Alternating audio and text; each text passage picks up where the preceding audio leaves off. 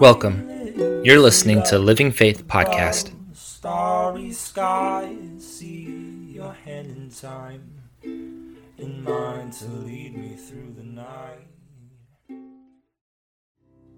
Maybe in, in my humanity, I am still amazed at his timing of things, and it is always perfect.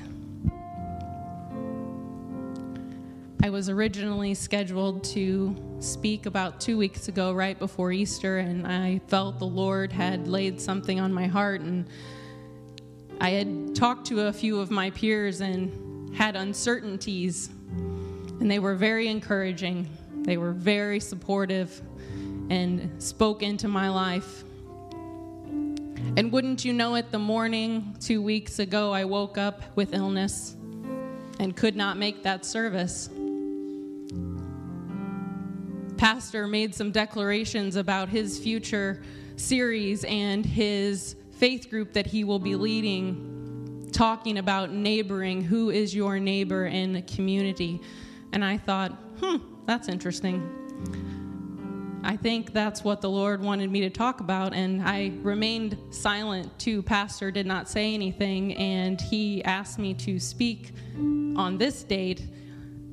I think in the the um, coming of those weeks and what is to come. So the Lord has planned things in His timing, and I am grateful for that. You may be seated. Speaking of faith groups, the Lord worked in me this last faith group. We started in mid February, and from that very first session, I think I was the most transparent I have ever been to that group. The content truly shook me, and I was not the only one.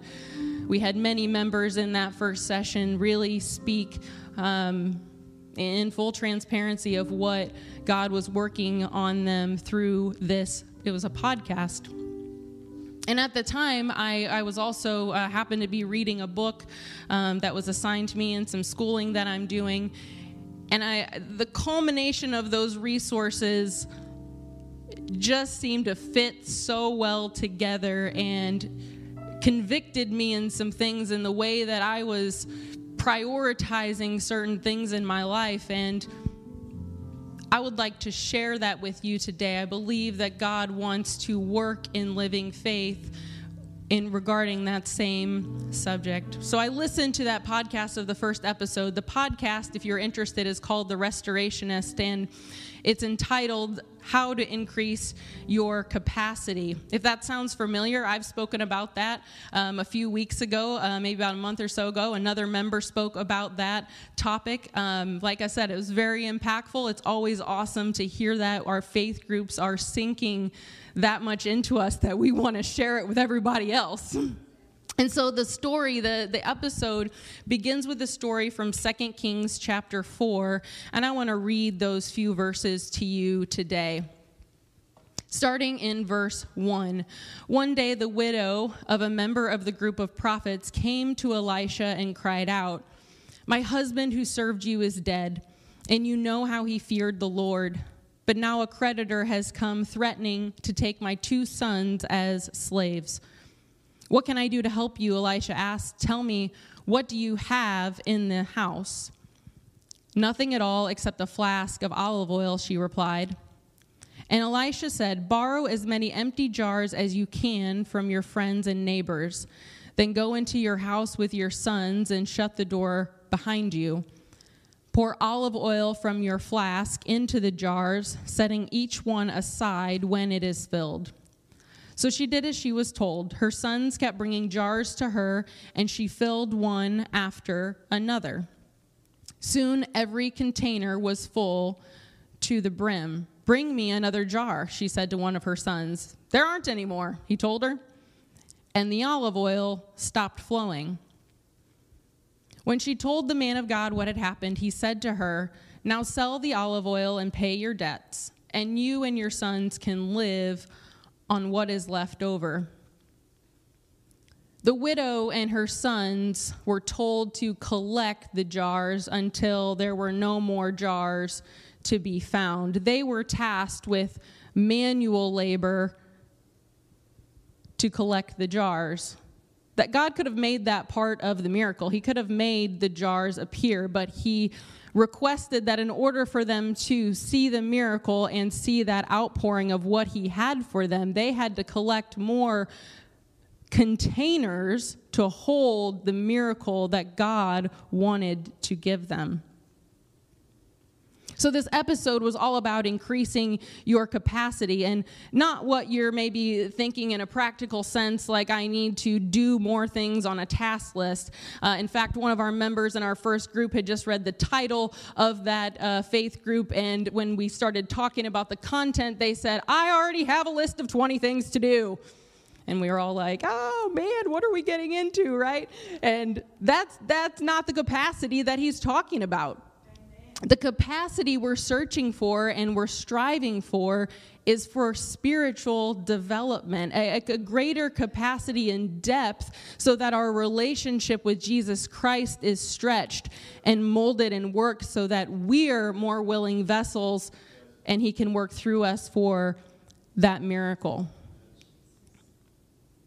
So let's talk about this book I was reading. It's called Follow to Lead by Stan Gleason. And this book talks about discipleship. It really started to pull me in. Um, we actually, this might sound familiar as well because we did this book as a faith group also a few uh, semesters ago. And so Brother Gleason tells us that we're doing discipleship all wrong. We, we are approaching it incorrectly in our modern day thinking. And so he encourages us to go back to how the first church grew and interacted with one another. What happened in the book of Acts after the Spirit was poured out, and how did the gospel spread throughout that region?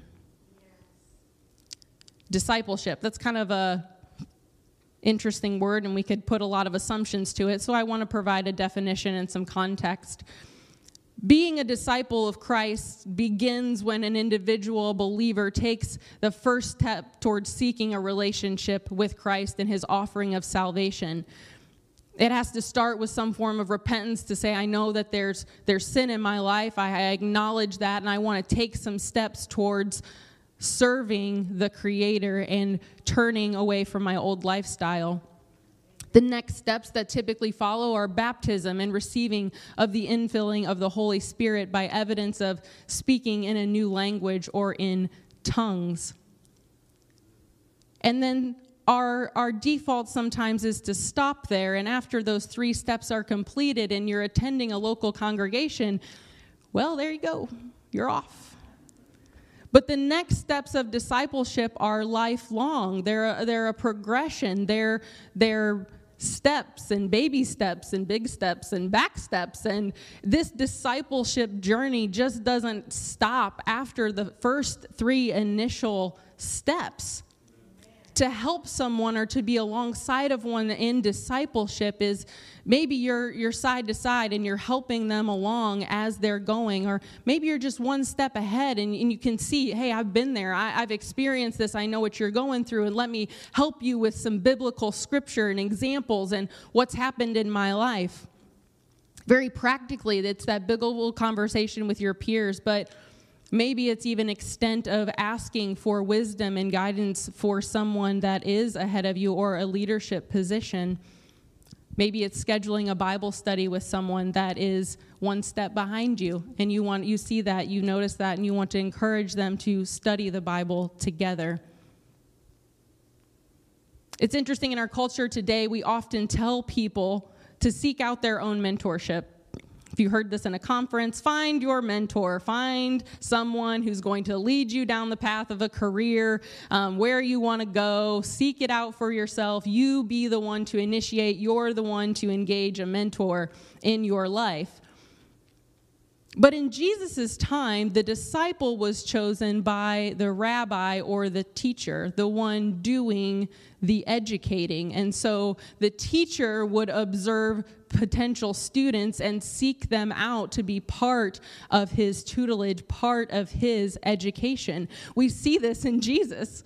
Jesus went out and chose his disciples, Come, follow me. And they in turn accepted that invitation. The believers themselves, as the, the Spirit was poured out on that day of Pentecost, they started making their own interactions. They started discipling one another. In Acts chapter 2, verse 41, I'm going to read a couple of scriptures here. Those who believed what Peter said were baptized and added to the church that day about 3,000 in all. All the believers devoted themselves to the apostles' teaching and to fellowship, to sharing in meals, including the Lord's Supper, and to prayer. A deep sense of awe came over them all, and the apostles performed many miraculous signs and wonders. And all the believers met together in one place, shared everything they had. They sold property and possessions, shared the money with those in need. They worshiped together at the temple each day, met in homes for the Lord's Supper, and shared their meals with great joy and generosity. All the while praising God, enjoying the goodwill of all the people. And each day the Lord added to their fellowship those who were being saved. They did a lot of things together. They ate together, they prayed together, they went to church together. They started selling some pretty valuable things to help one another land, possessions. They started giving the money to the apostles and saying, I don't, I don't need this. I want you to distribute it to those who are in need. They didn't just receive the Holy Spirit. 3,000 people. You picture 3,000 people in a convention center, all got the Holy Spirit, and then they're all hanging out together. They didn't just get the Holy Spirit and then they're like, all right, it was a great evening. Have a good night. I'm going to go back to my town over here, back to these people that didn't come with me, that don't know what I've experienced, and hope I know what to do next.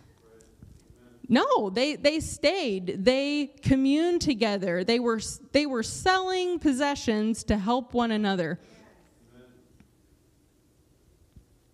There was a turn in them of receiving the Holy Spirit, increasing that spiritual development and that capacity, and allowing God to move in them so that others could be blessed. They built a community. So, of course, we need that interaction. That sounds much more appealing of a discipleship to build a community of people that I can rely on, I can trust, that I can depend upon when I'm in need, but also when I am needing encouragement or to further my relationship with God to be so aware of one another and connected to one another to say, hey, I, know you and I know you're struggling. I know you need some help, but don't don't go back. That's that's not going to help you. I, I want I help. I'll stay here with you. I'll, I'll go alongside of you. I'll encourage you. We can do this together. It's not something that is easily set aside. Don't don't give up what the Lord has given you. This word fellowship, often one we only hear in usually Christian settings or church settings. That word in its original language means a mutual and common exchange of hearts, faith, and experience. There's a depth there, a, a, common communication of what's in my heart, my deepest desires, my emotions, my faith, the struggles in my faith, the questions I have in my faith, my life experience. Where, what has life given me? What has life dealt me? Those are not how's the weather been kind of conversations. As you have 3,000 people there that initially receive the Holy Spirit and then they're communing together, and then over time, more people are being added. More people are being added to this group of individuals. And so, if you can kind of picture with me for a minute, those thousands of people gathered and they're hanging out, and then they got more people the next day getting the Holy Spirit, and more people the next day. And you start to have a, a, an emergence of folks with all these different backgrounds interacting with each other And I can just picture maybe somebody there from the very first day. I got to hear it from the from somebody brand new again. I got to go seek out somebody that just got the Holy Spirit. I want to hear what they had. I want to hear what what happened to them. How did they hear about it? Who who was with them? Is their family with them? Let's get them connected. Let's get them in. Can we have we should have dinner. We should have dinner with them. I'm sure like all 3,000 people didn't fit in one uh, you know house, but we're separating them out. We're trying to get them integrated in because it's exciting what's happening. And we want to get to know each other. We want to share that experience together. And living on the high is great, but what about the, the more intimate things? It says their hearts and their experiences.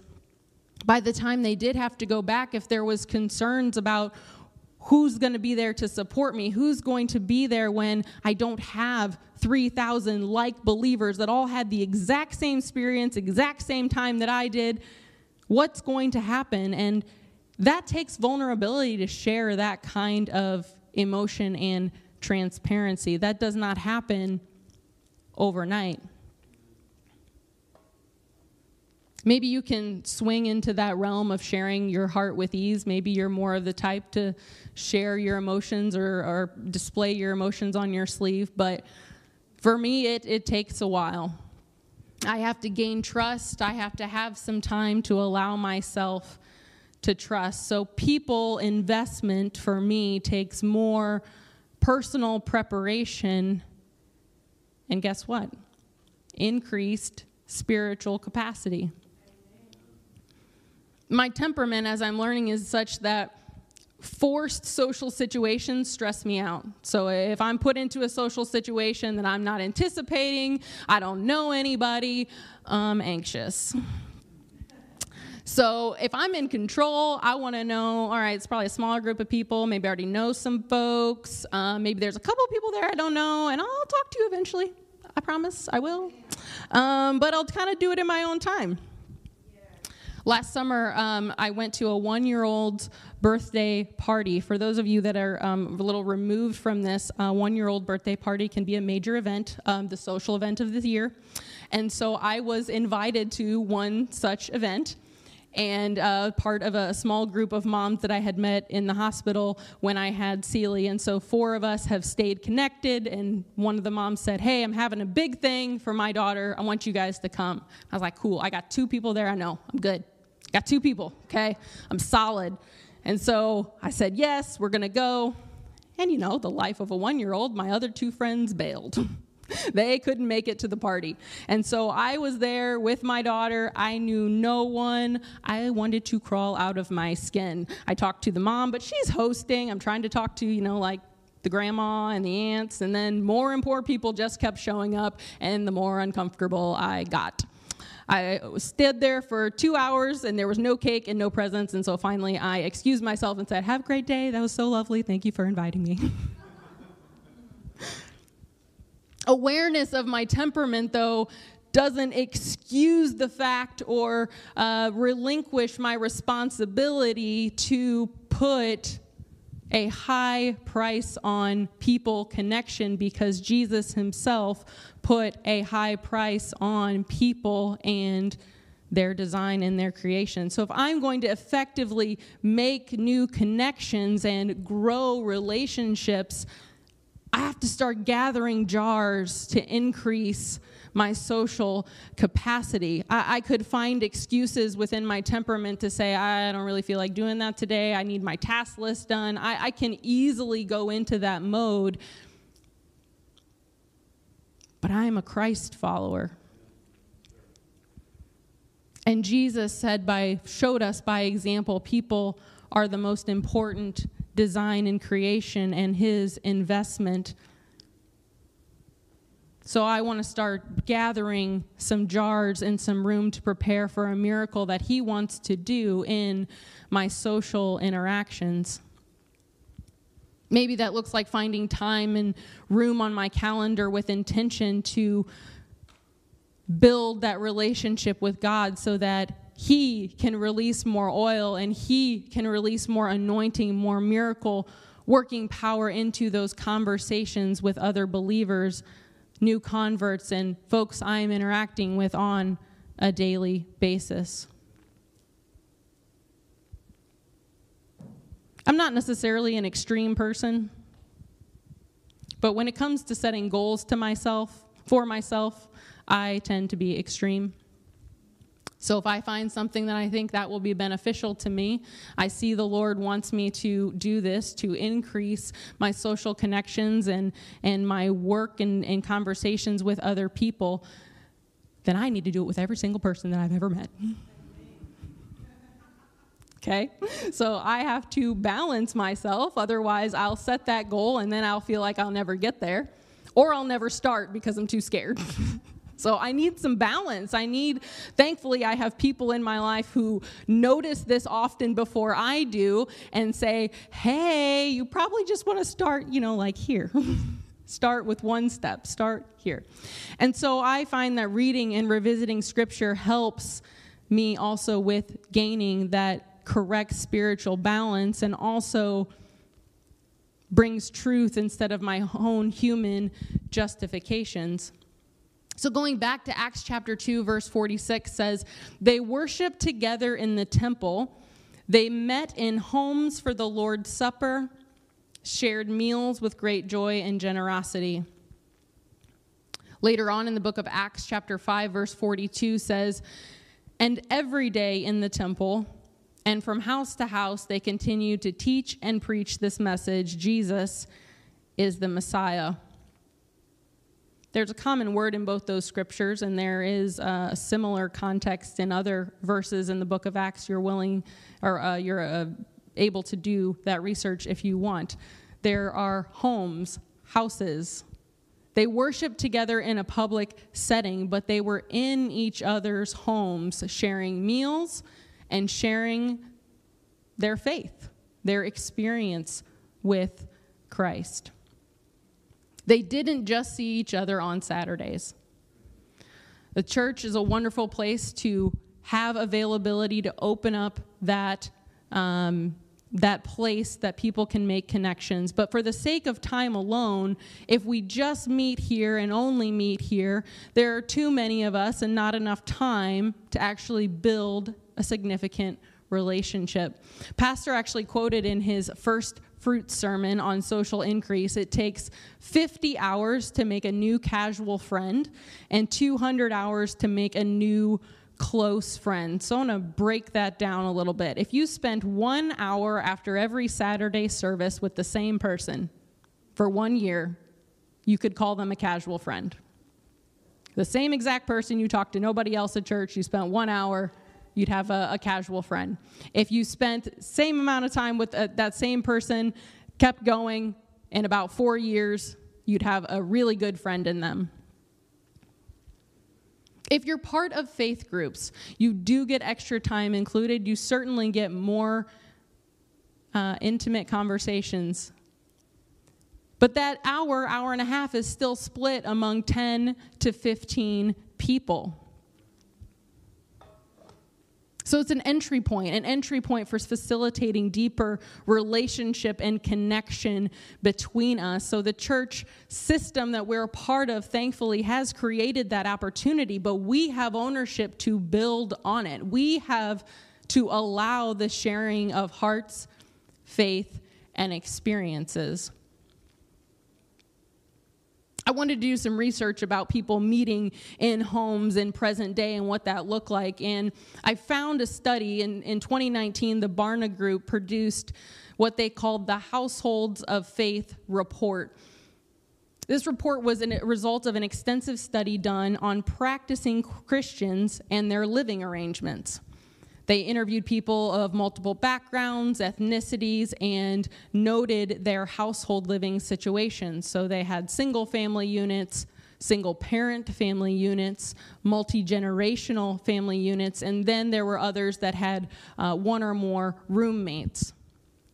What they found was that the households who prioritized and valued quality time together also valued a deepening of their faith. So they, they were concerned with each other, they were spending quality time together, and they also had a connection of growing their faith together. A quote on the research said one of the more surprising and encouraging findings from this study is any sort of interaction, including just having fun, is correlated to faith formation, faith development, increase of faith. In other words, forming deeper bonds with our household members helps us to grow our faith.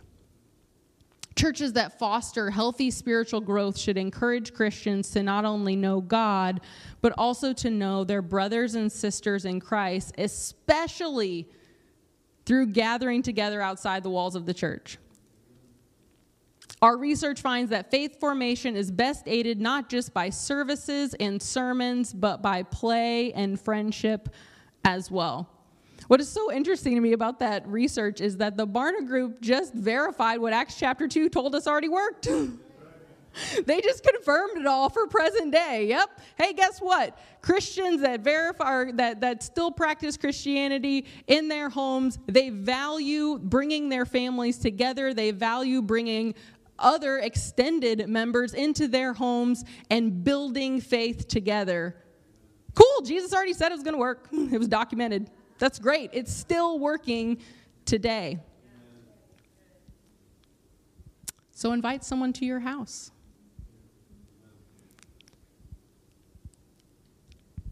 Having someone into your home allows for a vulnerability that we're always not quite prepared for.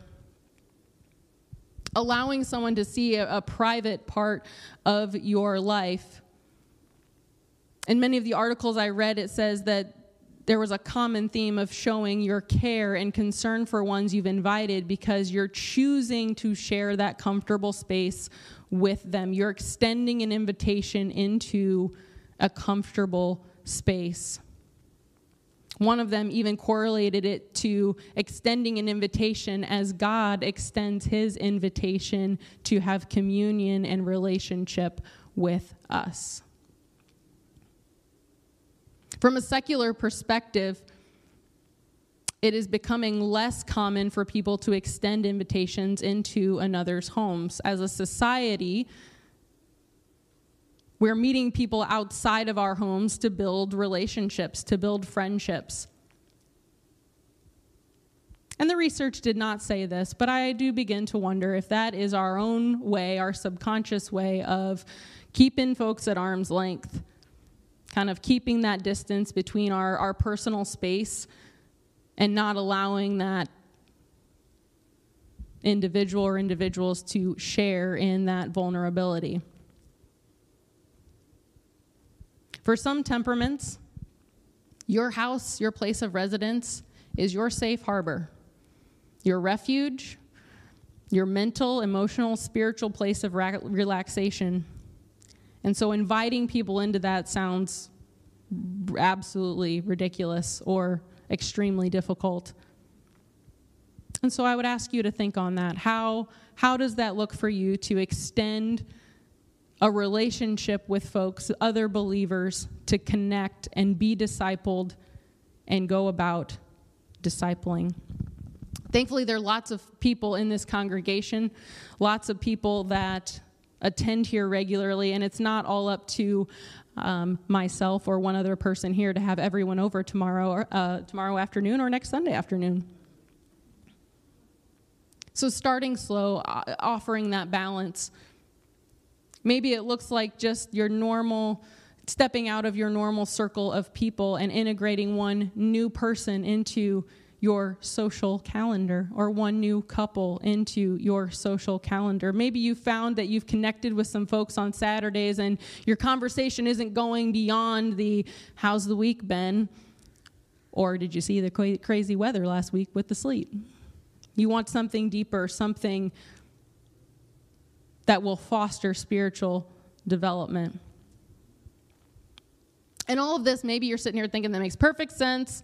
I'm going to have a task list. I'm going to have some people over. I already have a couple people in my mind, and I'll just go down the list and it'll be good. And it can become that. It can become a list. But if we keep it at that list, at that extent, we'll miss the miracle that God wants to do if we don't increase our spiritual capacity. None of this is going to be as effective and as uplifting, as encouraging if we don't pray over our interactions. In faith groups, we're often praying for one another's needs, but we also challenge each other to pray for members of that group. Maybe one member one week, we pray for every member every day. There's different ways to go about it, but praying for one another offers a deeper level of sincerity and care and concern for each other that, quite frankly, your humanity is not going to encourage you to do. So pray over your interactions, pray over who God wants you to invite and who could be invited to your home.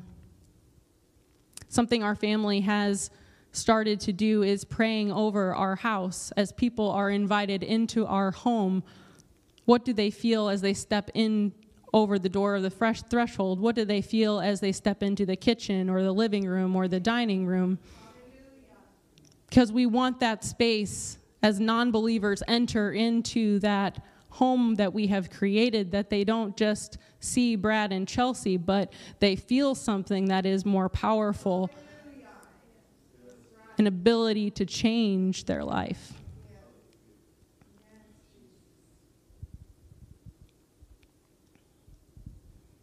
God has called his followers to be more than attendees in a house of worship. Ultimately, he knows we need human connections, and connectivity brings joy and blessing, especially when it happens among other believers, people of like faith and goals. To have connections among each other is inspiring. But it also makes sure that no one falls through the cracks.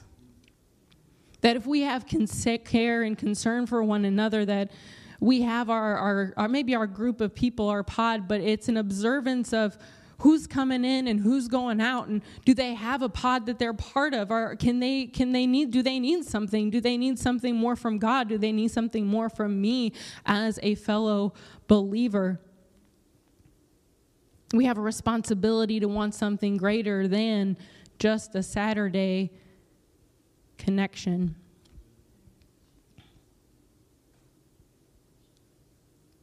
how can i help someone feel part of this wonderful community. If you'll stand with me today.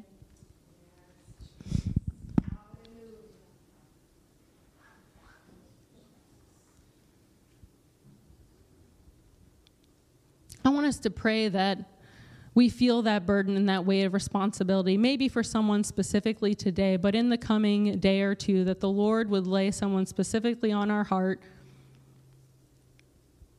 that needs connection, that needs community. That God would stretch us beyond just our pod of people and notice someone that needs family. Because that's why we're here. Let's pray together.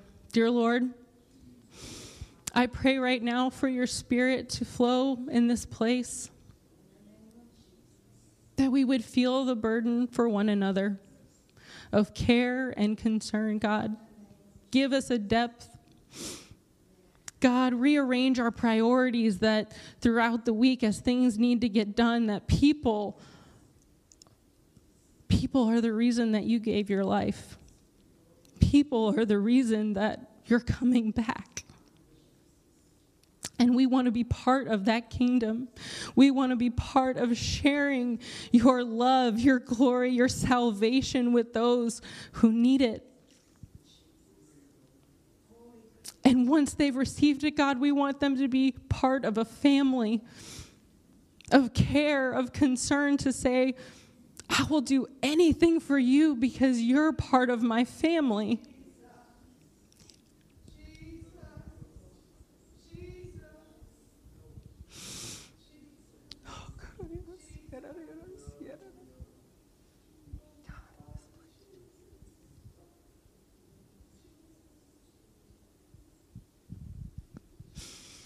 Thank you, Jesus, for meeting here today.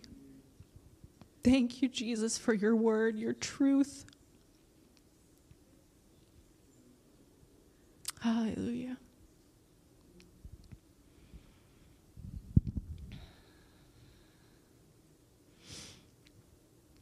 Acts chapter 4, verse 32 says, And all the believers were one in heart and mind.